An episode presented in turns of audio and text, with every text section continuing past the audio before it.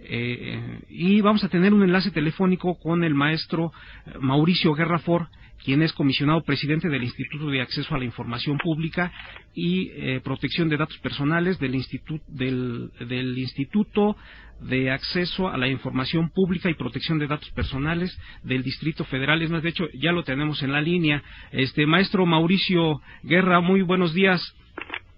Muy buenos días, Fabián, a ti y a todo tu auditorio. Muchísimas gracias. Bueno, estamos este, abordando el tema de la iniciativa de ley eh, que presenta el presidente electo Enrique Peña a través de los senadores del PRI, del Partido Verde Ecologista.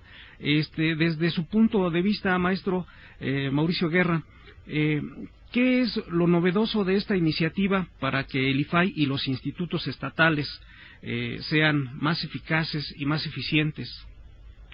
Bueno, es novedosa porque se está presentando ahora y no solo por el PRI, sino también por el Partido de la Revolución Democrática. Así, así es, hay otra. Bueno, está la del PRI y el Verde, que es la misma que retoman los senadores, porque bueno, Peña Nieto todavía no puede meter iniciativas, lo que es presidente electo, pero realmente él la hizo a través de, los senadores que representan al PRI, verde ecologista. Y también había una ya que se había metido la semana antepasada por el, por el PRD, especialmente por el senador Alejandro Encinas, aunque obviamente es una propuesta de toda la fracción parlamentaria del PRD. Así es. Este, yo creo que lo primero que puedo decir es que es bueno que estos temas pues, nuevamente ocupen al legislativo para poder fortalecer el tema de la transparencia, que en nuestro país pues lleva 10 años a partir de, la ley federal y de las leyes que se han hecho en todos los estados. Y es cierto que ha habido avances, pero estos avances no son suficientes. Creo que debemos profundizar y este, poder consolidar un sistema nacional de, transparencia en todo el país, pues que nos garantice a todos los mexicanos poder tener un real acceso a toda la información pública que se genera por las diversas autoridades, ya sea por los tres órganos eh, o los tres poderes eh, federales, el ejecutivo, el legislativo, el judicial, los autónomos, y obviamente toda la información que también se genera en los estados y en los municipios y en todos los órganos de también de gobierno de estas este nivel de estos niveles como estados y municipios. Porque obviamente con esta información pues este uno podemos inhibir actos de corrupción, dos pueden los ciudadanos acceder a diversos servicios también pueden, digamos, monitorear y evaluar, digamos, pues el actuar de, sus autoridades, ver, digamos, cuál es el avance y los logros de los programas que ellos se han planteado, tanto en sus campañas como en sus programas, y pues finalmente, este, como decimos, tenemos que pasar de una democracia electoral que es bueno que en nuestro país pues, se pueda votar y se cuenten los votos, pero no que a partir de ahí pues demos un cheque en blanco a las autoridades, sino que al contrario podamos estar pues a través de la información que ellos este, les solicitamos, pues hay que quedar claro que no brindan ellos información por una cuestión digamos de ser eh, buen gobierno, sino ya es un, un derecho que está en el sexto constitucional que los obliga, esa es la palabra, los obliga a dar información, ya sea a través de los portales de Internet, en lo que se llaman este, las obligaciones de oficio, o a través de solicitudes concretas y específicas de los ciudadanos, las cuales ellos deben contestar con veracidad y de forma expedita y de forma pues completa a los ciudadanos. Entonces creemos que esto es importante, pero también hay que decir que, bueno, estos, estas propuestas que hoy hacen estas fracciones parlamentarias, las, las principales en el Senado, o, este, pues retoman una discusión y algunas propuestas que han venido ya desde hace 10 años. El propio Grupo Oaxaca, que fue quien inició, digamos, este tema en nuestro país y propuso el primer proyecto de, de, ley, ya contemplaba lo que hoy se está nuevamente proponiendo y que creo que bueno que se está haciendo porque creo que es el camino correcto de que el órgano garante en materia de transparencia a nivel federal sea un órgano autónomo constitucional, no como lo tenemos ahora, que es un órgano descentralizado, no sectorizado del Ejecutivo, este, y pues que obviamente lo mejor es que obviamente tenga una autonomía constitucional, pues que le permita este tener todas sus decisiones y toda la promoción del derecho y sus resoluciones pues siempre apegadas a derecho, con imparcialidad, etcétera. Y algo muy importante es que este órgano eh, federal autónomo no solo sea competente ante el Ejecutivo, como lo es ahora. Ya desde aquel momento el Grupo Oaxaca y pues muchos de nosotros hemos propuesto que obviamente los otros órganos, los otros poderes federales también tienen que ser eh, competentes eh, por el IFAI o, lo que sería este nuevo IFAI, eso quiere decir el legislativo, eso quiere decir el judicial, quiere decir los órganos autónomos como el INEGI, el Banco de México, la UNAM, el propio Instituto Federal Electoral. El único que obviamente a nivel general quedaría excluido y por obvias razones es la Suprema Corte, pues que es una última instancia a la cual se puede recurrir también sobre las propias resoluciones que hiciera este, este, este este, este nuevo En esta parte coincide tanto la propuesta del PRD como la propuesta del PRI y el Verde Ecologista. Y la otra cuestión que creo que es muy importante es que se pueda hacer una, una, una ley general, que está en las propuestas de los dos, uno le llama ley reglamentaria, otro ley general, pues se refieren a lo mismo, que permita que en todo el país tengamos estándares altos en materia de transparencia y que obviamente todos los congresos locales y el propio ley federal se eh, homologuen a esta, a esta ley general, que marque los mínimos. Si alguien quiere ir más allá, pues obviamente que, que, mejor. Yo creo que la gran reforma es la elaboración de esta ley general. Así es. Bueno, sin duda, el, el acceso a la información pública ayuda a combatir la corrupción, la impunidad e incluso la secrecía de los asuntos públicos. Pero en esta, en esta iniciativa que se está dando, hay, hay dos temas que han causado polémica. Y uno de ellos es el, el método o proceso, cómo se seleccionaría a los eh, eh, ciudadanos que sería que formarían parte de este instituto y de los institutos estatales y también el otro tema que está eh, polémico es el de si esta iniciativa no conlleva un incremento de la burocracia entonces son son dos temas que, que están causando eh, verdadera polémica. En, en, cuanto al primero en el que se refiere a la forma en que eh, se debe seleccionar a los eh, comisionados ciudadanos eh, en la propuesta dice que eh, tiene que ser una propuesta que provenga del presidente. Este, mucha gente dice que eso trae un riesgo sobre la subordinación de quienes puedan ser designados hacia el Ejecutivo. ¿Cómo ve usted esta propuesta o qué, qué mecanismo debiera considerarse para que no se tenga esa percepción de subordinación de los eh, consejeros ciudadanos hacia otro poder como es el poder ejecutivo. Mira, este, bien lo dices, en la propuesta del PRI el Verde, la forma que se está proponiendo en la iniciativa es la misma forma que hoy, se eligen a los comisionados del IFAI. Yo creo que esto no puede ser así. Si hoy es así, bueno, es porque el IFAI es un órgano descentralizado, este, no sectorizado del Ejecutivo. Pero ya en esta nueva reforma que las dos plantean, es un nuevo órgano que es autónomo constitucionalmente y obviamente la forma de designación de los comisionados o la elección no puede ser, digamos, a través de propuesta del Ejecutivo. Los otros órganos, digamos, que tienen esta característica, como la Comisión Nacional de Derechos Humanos o el Instituto Federal Electoral, no es la forma de designación.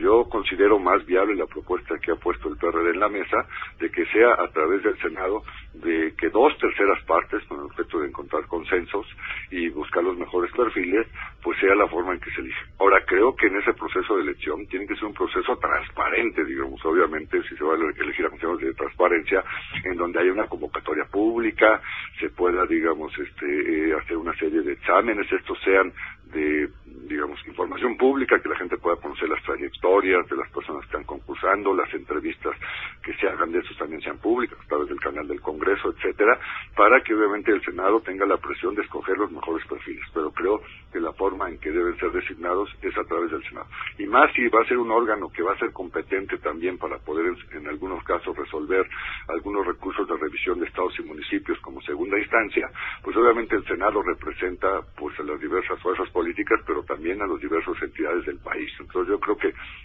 el asunto debe ser pues de forma similar a como se hace con otros órganos autónomos constitucionales como el IFE y la Comisión de Derechos Humanos y no puede ser el mismo procedimiento que hay ahora porque pues obviamente ya no es un descentralizado del Ejecutivo y pues se corre el riesgo digamos de que eh, eh, eh, este nombramiento por parte del Ejecutivo aunque hay la posibilidad de que el Senado objete tiene que objetar con dos terceras partes o contaron con mayoría pero digamos si objeta el presidente lanza otra otra propuesta y si vuelve a ser objetada el presidente designa directamente. Déjame decirte que en los 10 años que lleva el IFAI solo ha habido una objeción, o sea, siempre no ha habido objeción. Yo no creo que sea el mejor método y más bajo esta nueva figura que tendrá este nuevo órgano federal de transparencia, eh, sino que debe ser el Senado.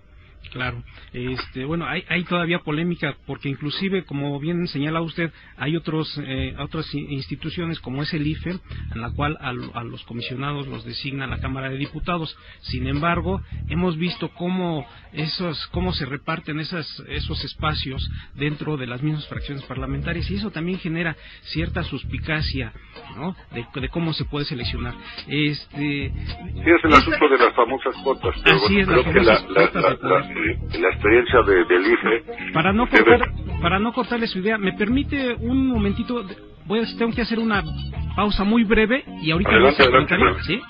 Vamos a hacer una pausa y regresamos.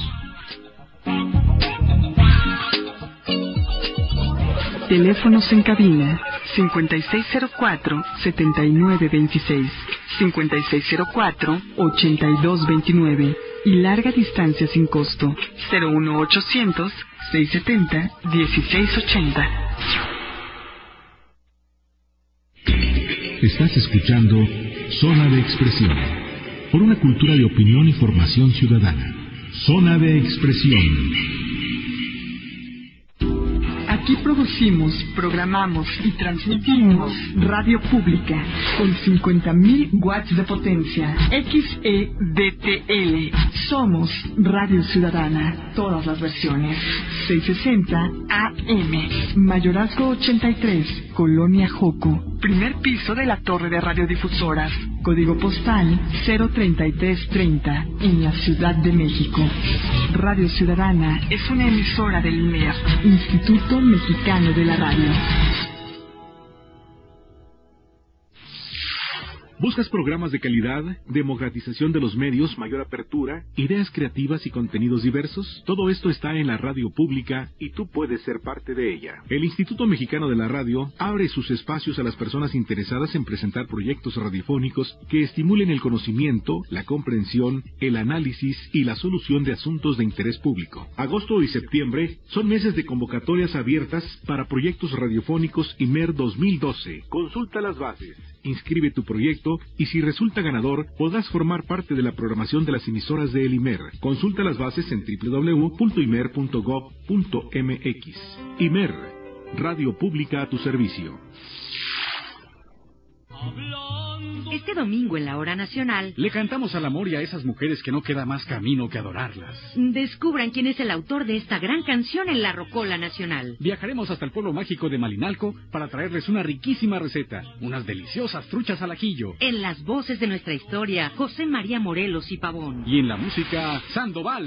Yo soy Charo Fernández. Y yo soy Víctor Manuel Espinosa. Escúchenos este domingo a las 10 de la noche en la hora nacional. Esta es una producción de RTC de la Secretaría de Gobernación. La está evolucionando y el IMER estará a la vanguardia radiofónica. Con la radio digital, usted tendrá acceso a canales extras ubicados en el dial FM, al lado de sus emisoras de preferencia. En ellos podrá disfrutar de programación exclusiva y otras interesantes propuestas. La señal de los canales extras, llamados HD2 y HD3, la podrá recibir a través de un receptor de radio digital. La radio en alta definición no tiene costo adicional, es completamente gratuita. Solo necesita adquirir un receptor de radio digital, disponibles para cada auto y portátiles, y los podrá adquirir en diferentes tiendas departamentales y de artículos electrónicos. Imer, radio pública y en alta definición a su servicio. 660 AM. Regresamos a Zona de Expresión.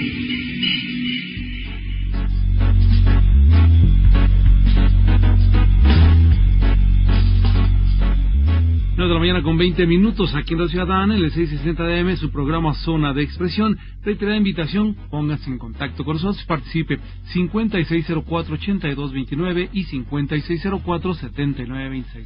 Regresamos al estudio con la frase de eh, Eric Caldwell, escritor estadounidense. Un buen gobierno es como una buena digestión. Mientras funciona, casi no la percibimos. Fabián. Gracias. Bueno, regresamos. Estamos eh, en un enlace telefónico con el maestro Oscar Mauricio Guerrafor. Él es comisionado presidente del Instituto de Acceso a la Información Pública y Protección de Datos Personales del Distrito Federal. Eh, maestro, antes de ir al corte, estábamos comentando sobre cómo fortalecer la independencia del IFAI y de los institutos eh, estatales.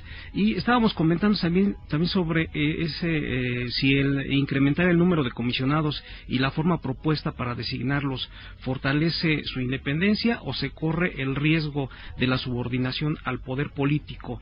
Y este, me iba a hacer un comentario usted al respecto antes de ir al corte. Bueno, sobre el nombramiento, lo que yo creo que es la propuesta más viable este, para poder este, profesionalizar más al IFAI y darle total independencia es que sea el Senado, porque ahí se representan las diversas políticas y a los diversos estados del país, ¿no? Eh, obviamente bajo una convocatoria pública, entrevistas abiertas y que sea un totalmente transparente que busque obviamente este, tener los mejores perfiles este, que puedan garantizar pues esa autonomía en la decisión de, de los comisionados.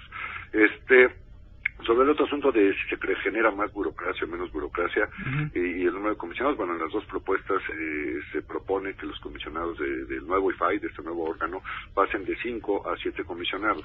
Esto no genera más burocracia porque lo que va a pasar es que este nuevo IFAI va a tener mayores competencias de las que tiene hoy. Por ejemplo, va a ser competente con el, IFE. Entonces el IFE, bueno, tiene una área hoy que se dedica a estos temas que pues obviamente eh, se compensaría y ya no tendría que existir porque estaría el competente sería el IFAI. Hoy el propio IFE resuelve sus propios recursos de revisión, o la propia Cámara de Diputados también tiene personal en este asunto, o la Cámara de Senadores también, el Banco de México también, el AUNAM también, etcétera, etcétera, y entonces, bueno, lo que se está haciendo es centralizar en una sola institución, como debe ser la resolución de los recursos de revisión y no tenerlas para ser juez y parte en estas instituciones, ¿no? Igual en el Poder Judicial. Entonces ahí yo creo que lo que podría haber más bien son economías a escala. Obviamente, este, también eh, el IFAI, aparte de estos nuevos órganos, va ser competente en las dos iniciativas, así está, para en determinados casos, cuando así el ciudadano lo considere que no le resolvió de manera adecuada un órgano estatal a un recurso de inconformidad o de revisión que él interpuso, porque a lo mejor ese órgano no tuvo los elementos o finalmente sesgó su opinión sobre a favor del sujeto obligado y no se le dio información, él puede recurrir al propio a este nuevo órgano. Entonces, pues bueno, esto también va a ser una carga de trabajo que no se sabe más o menos cuántos recursos. De lo que nosotros tenemos, hay 16 mil recursos a nivel nacional, sumando a todos los estados, se concentran más de la mitad en, seis estados, pero, digamos, de estos, los que podríamos calcular, digamos, que estos, estos órganos confirman, o sea, que dan por buena la respuesta del sujeto obligado, son alrededor de 2.800, que son los que podrían ser susceptibles de que los ciudadanos pusieran, pudieran ir. Y esto beneficia al ciudadano, porque el ciudadano hoy la única alternativa que tiene cuando no le resuelve bien un órgano garante, que es que irse al amparo, y el amparo implica más o menos un asunto de dos años para poderlo resolver, ya no es expedito, y mucho, digamos, ya para interponer un amparo, pues uno tiene que recurrir muchas veces ya a un abogado o tener conocimientos, digamos, eh, eh, de jurisprudencia o jurídicos. En este caso, pues no, se trataría que este nuevo IFAI, pues obviamente pueda recibir estos recursos de conformidad de forma rápida, resolver de forma rápida y expedita y hacerlos muy sumarios y muy simples para los ciudadanos. Esta, digamos que esta iniciativa es una iniciativa surgida de un, del reclamo ciudadano o está respondiendo a una coyuntura política, que esa es también otra otra inquietud y es una percepción social que se tiene, ¿no? Y dicen, bueno, si se está respondiendo a esta coyuntura política, no estaremos cayendo en la idea de que eh, de querer impactar más al ciudadano y no necesariamente de combatir el tema de la corrupción, pues mira, yo creo que obviamente responde a una este, necesidad o una demanda ciudadana. Digamos. Yo me imagino que todos los candidatos ahora que estuvieron en sus diversas campañas políticas, pues recogieron todavía de los ciudadanos que pues consideramos, se considera que todavía pues hay un grado de desconfianza y de opacidad en las, en las diversas autoridades, que muchas veces los recursos no se utilizan, digamos, para los fines que fueron programados, o hay que, o hay mucha discrecionalidad en el uso de estos. Pues, hemos escuchado mucho de estas cuestiones que han sucedido, digamos, en los últimos años.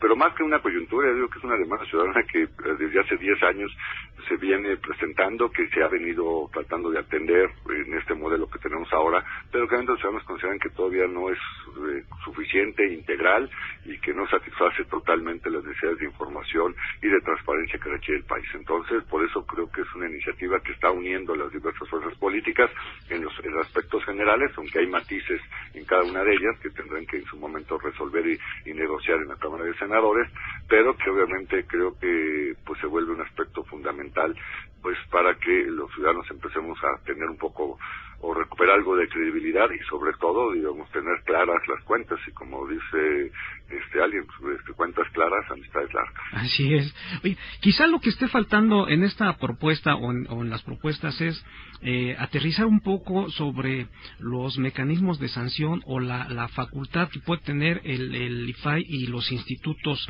estatales para poder eh, tener eh, mayor mayor fuerza, mayor presencia y mayor respuesta por parte de las instituciones públicas, ¿no?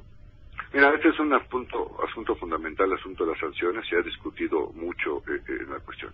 Yo creo que los órganos de transparencia, tanto los estados como a nivel federal, y esto lo muestra la experiencia, deben tener la capacidad de, de tener medidas de apremio, ¿sí? y, pero no sancionar directamente ni de forma administrativa ni de forma penal. Lo que ellos deben hacer es, obviamente, cuando hay una este, irregularidad o cuando, digamos, no se cumple con lo que las leyes en la materia marcan, pues lo que debe hacer es hacer medidas de apremio y, en su caso, este, dar vistas a los órganos de control. Aquí yo sé que existe a veces desconfianza en ciudadanos sobre los órganos de control, sobre, sobre el caso federal, sobre la función pública, los estados sobre las contralorías.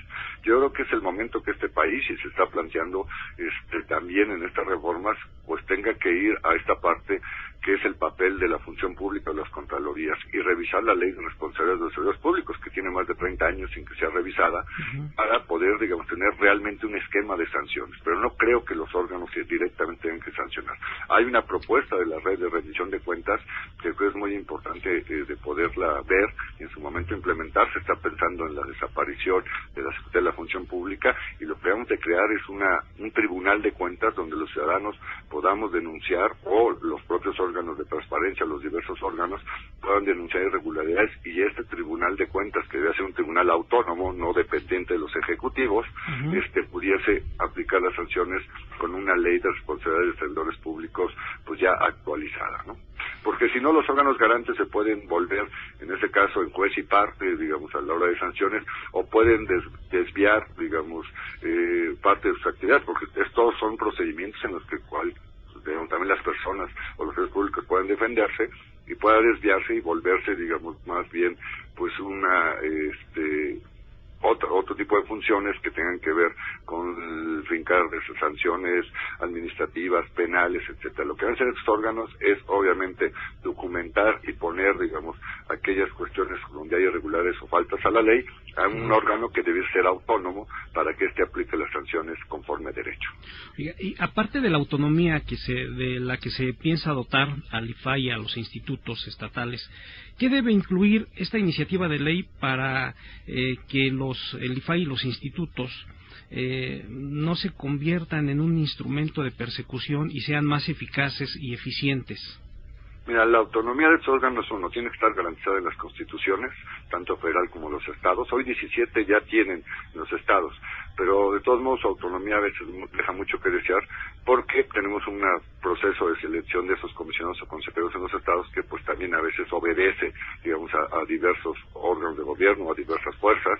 Entonces pues no es aunque tengan autonomía no son independientes. Entonces hay que garantizar que estos comisionados o consejeros o consejeras obviamente tengan este grado de independencia. Entonces su proceso de selección sea similar al que se está proponiendo a nivel federal que sean los congresos digamos con este mayorías calificadas los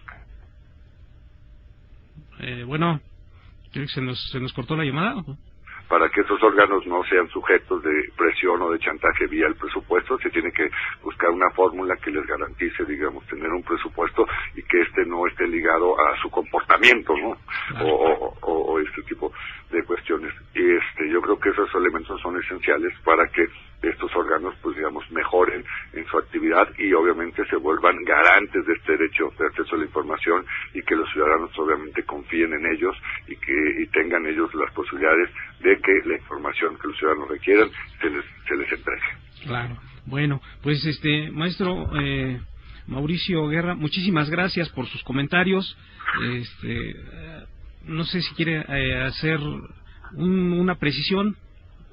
No, yo creo que otra cuestión, y con eso terminaría, que está en una iniciativa del PRD y no está en la iniciativa del PRI y el Verde, y creo que es muy importante y se conjuga con otras iniciativas, es que también deben ser sujetos obligados de estas leyes este, los partidos políticos de forma directa, tanto los recursos públicos y privados que ellos ejercen, y también obviamente las personas morales, fundaciones, etcétera, y sobre todo los sindicatos. No los sindicatos de forma directa, pero sí de forma indirecta, que aquellos recursos que ellos reciben por parte del erario público, pues aquellos que se los entregan tienen que informar sobre el monto de los recursos que se entregan, el destino y la, y la comprobación del uso de los mismos, con el efecto de transparentar todos los recursos públicos. Muy bien. Pues muchísimas gracias por sus comentarios. Maestro Mauricio Muchas gracias a ti, Fabián, y a todo tu auditorio. Gracias. Gracias. Hasta luego. Vamos a hacer una pausa y regresamos.